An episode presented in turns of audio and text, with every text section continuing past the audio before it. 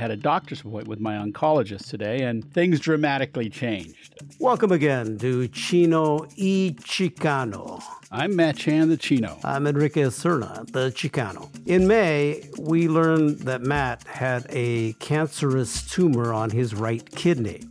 And since then, his life has been kind of a roller coaster. So, in this part two of Matt Chan Has Cancer, we thought we would update you all on Matt's status and that roller coaster ride that he's been on. So, Matt, um, where are we now since May when you first found out? A long ways. You know, I, actually, you're catching me at a good time because I had my uh, I had a doctor's appointment with my oncologist today, and things dramatically changed. To recap, you know, when we last spoke, I uh, I was diagnosed. They had a plan. They were going to partially remove my kidney to take the tumor out, leave most of the kidney there, and uh, and then see what happens after that. Well, a lot has happened. I've had successive biopsies, and they noticed that a couple of lymph nodes were had become cancerous with the same kidney cancer. Uh, so they were getting more concerned. The plan then shifted to let's remove your right kidney um, because we don't want to, since it's spread, we don't want to have to come back in three months later and remove the kidney. So let's just do that. And so that was the plan.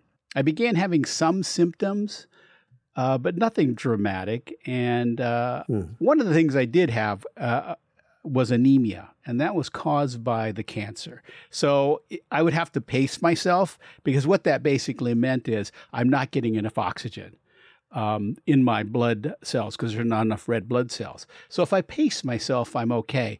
But when I do overexert myself, like the last bout, I, I was up and down a ladder, I worked out, and I knew that I, I thought I did too much and it wiped me out for two days. And so I called the doctor. He said, let's get some blood tests and let's do a CAT scan. And so I got the results of the blood test, and it seemed to be okay. I'm still anemic, the CAT scan revealed something more dramatic that the tumor had grown and the lymph nodes had grown, and plus two spots on my lung have uh, appeared. Ugh. So it was uh, the concern immediately was surgery is not going to do it. Um, so they've canceled the surgery because they said there's no sense since it's spread to do the surgery only to have to do the same thing. So the so what they're going to try to do is you know, give me a cocktail of two drugs for uh, uh, immunotherapy drugs to see if they can slow the growth down uh, or else reverse the growth and shrink the tumors. And if they can control at that point, then we could talk about removing the kidney. So that's sort of where we're at. I mean, it's kind of shocking at this point. Um, you know, I've processed it, and you know, the same thing applies. What can you do about it? I mean, uh, you just got to live your life um, I'm still hopeful, although, you know, things are closing in a little bit. Uh, but I'm realistic about it. So many ups and downs in this because um, at times, as when we've talked, uh, came to the decision that the doctor was saying, okay, we need to remove the kidney. I think the hope there was that they'll get the kidney out, it will take all the cancer along with it, but then concerns about it being spread to the lymph nodes, now very deep concern about this showing up in your lungs. And so that's that's a deep concern as well. Mm-hmm. I would imagine that shocked you. No, you didn't. I mean, it didn't because look, you know, I'm a storyteller. You're a storyteller. Yeah. You run the scenarios, hundreds of them through your mind, so you know that's one possible story. So I think the doctor was more shocked by what he saw than I actually was because I kind of expected it. You know, I mean, I was questioning as I was feeling sort of the effects of the cancer is like, well, what if I don't make it to the surgery? Mm. I mean, what happens if I if I take a turn and I'm not even healthy enough to take the surgery? Um, there was some talk about because of the time frame between the diagnosis and the surgery. I mean, there were what May, June, July, I mean, four months in between the time I was diagnosed when the surgery was scheduled, that there would have been, that they would have given me a round or two of chemotherapy, I mean, uh, immunotherapy. But the risk there was if they were able to move up the surgery, and because I was in the middle of a immunotherapy regime, that I wouldn't be able to take the surgery. So they said the risk was uh, the risk of waiting, you know, was worth it to see if that happened. Well, obviously the cancer is pretty aggressive at this point, and they said it's very aggressive, and so they're taking steps right now. When we talked to Ray Suarez, the uh, veteran journalist recently, you know, he went through colon cancer. Yes. I think the one thing that he said that I'm sure you could relate to is that you might have a sense of what the next step is, but then you really don't. No.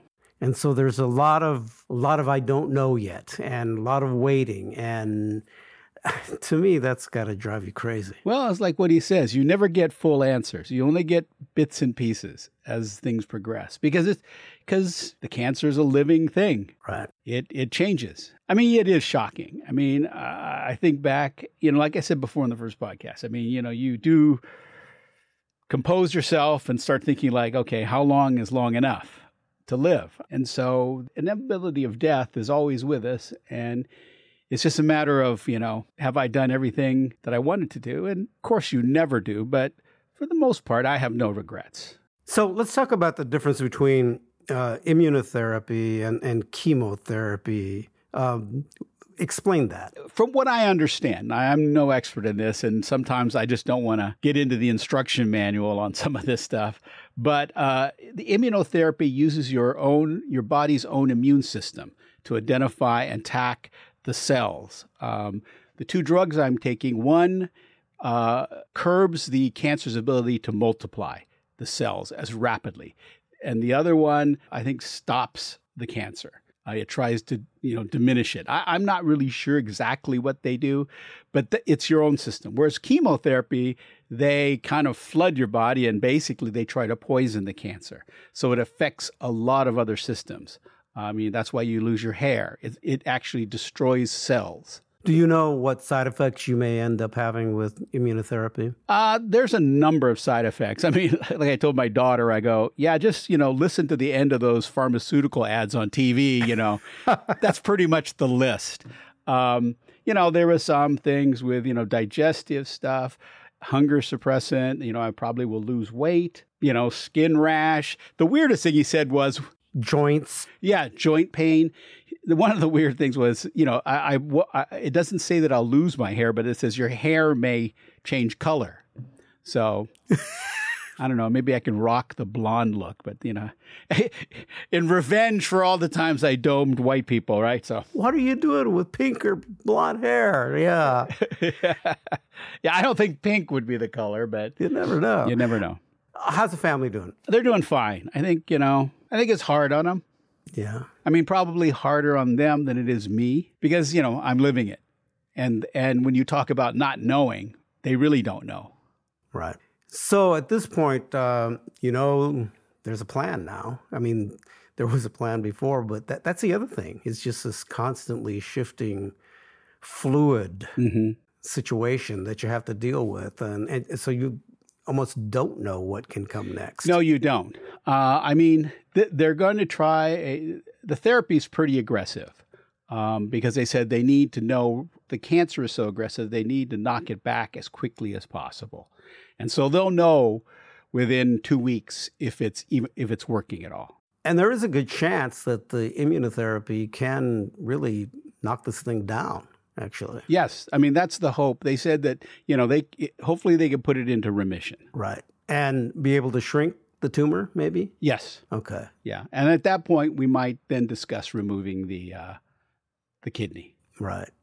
So at this point, too, what's what did the doctors tell you about just handling life? I know that I, I, there's one positive out of this is that yeah that's right.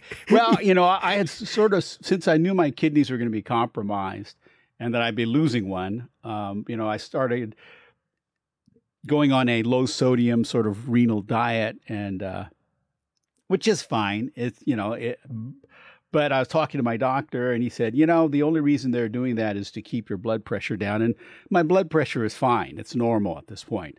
So he said just don't you know don't go crazy but eat whatever you like because he said one of the things you got to do is keep healthy keep active and uh, and enjoy what you can right but you also need not to overdo it physically you've got to you, which you don't do well yeah I I have to to temper what I do a little bit more.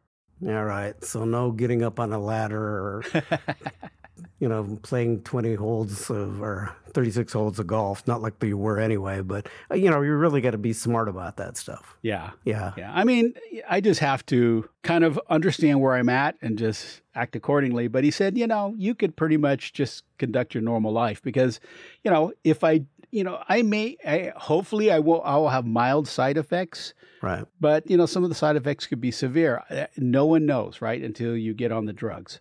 So we'll see what happens. I mean, like I said, I mean, I've I've been preparing for this. I mean, I've stayed in shape because, you know, I know what life is about. You know, I lost my father, I've lost my sister. I mean, I've lost my immediate family. Um, you know, two of them to disease. Well, three of them to my mom yeah. passed with a heart attack. My father passed with cancer. My sister had a, a, a blood disorder. So I understand the cycle. So it's just a matter of, you know, reconciling myself to it and working through it. Well, here's the one thing that you know you're going to have, and I, have said this before. You've got me as your friend, along with our other two buddies, Eugene Tagawa and James Burns from our King days. So you have the support from us, as well as I'm sure the strong support of your family and other friends. So I think that that's something. Um, don't forget that you have that. Is you when you the times when you feel like you need some support, don't be afraid to reach out because we're going to be there for you. Oh, I know that, and you know, you know how I am. I'm not hiding this by any means. You know, uh, a number of people know. I mean, I you know, people have called me up. We've gone out to dinner, talked about life and stuff. I mean, one of the special things happened was you know I had uh, dinner with Joe Nguyen, Sam Cho. Karamai Zahala and Brandon Hersey, who are all electeds that I'd helped their campaigns. And that was really pretty special. I felt really appreciated by that. Just know that you're continuing to be appreciated particularly by your friends and the people that you've been active in the community with, and all the folks that you have done videos for for their organizations to uh, promote them and let people know how important they are. And then uh, we're going to continue doing this podcast and talk about those issues in the communities of color that we've been doing before as well, and updating folks and your progress. And hopefully, it's going to be all positive.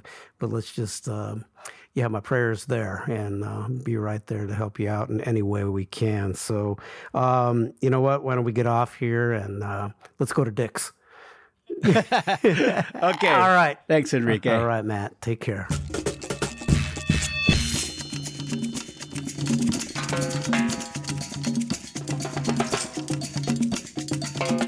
We want to hear from you. Reach out to us on Twitter at Enrique Cerna and at Lofanland for me, Matt Chan. You can also email us at chinoichicano at gmail.com and check out our Chino y Chicano page on Facebook.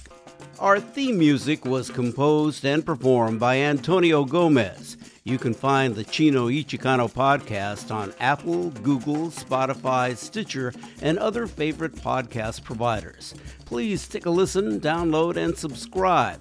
We are posting video versions of our podcast to YouTube. Go to search and type in Chino y Chicano to find our conversations. Take care of yourself. The pandemic is not over yet. Please get vaccinated. I'm Matt Chan, the Chino. I'm Enrique Cerna, the Chicano. We'll talk more later.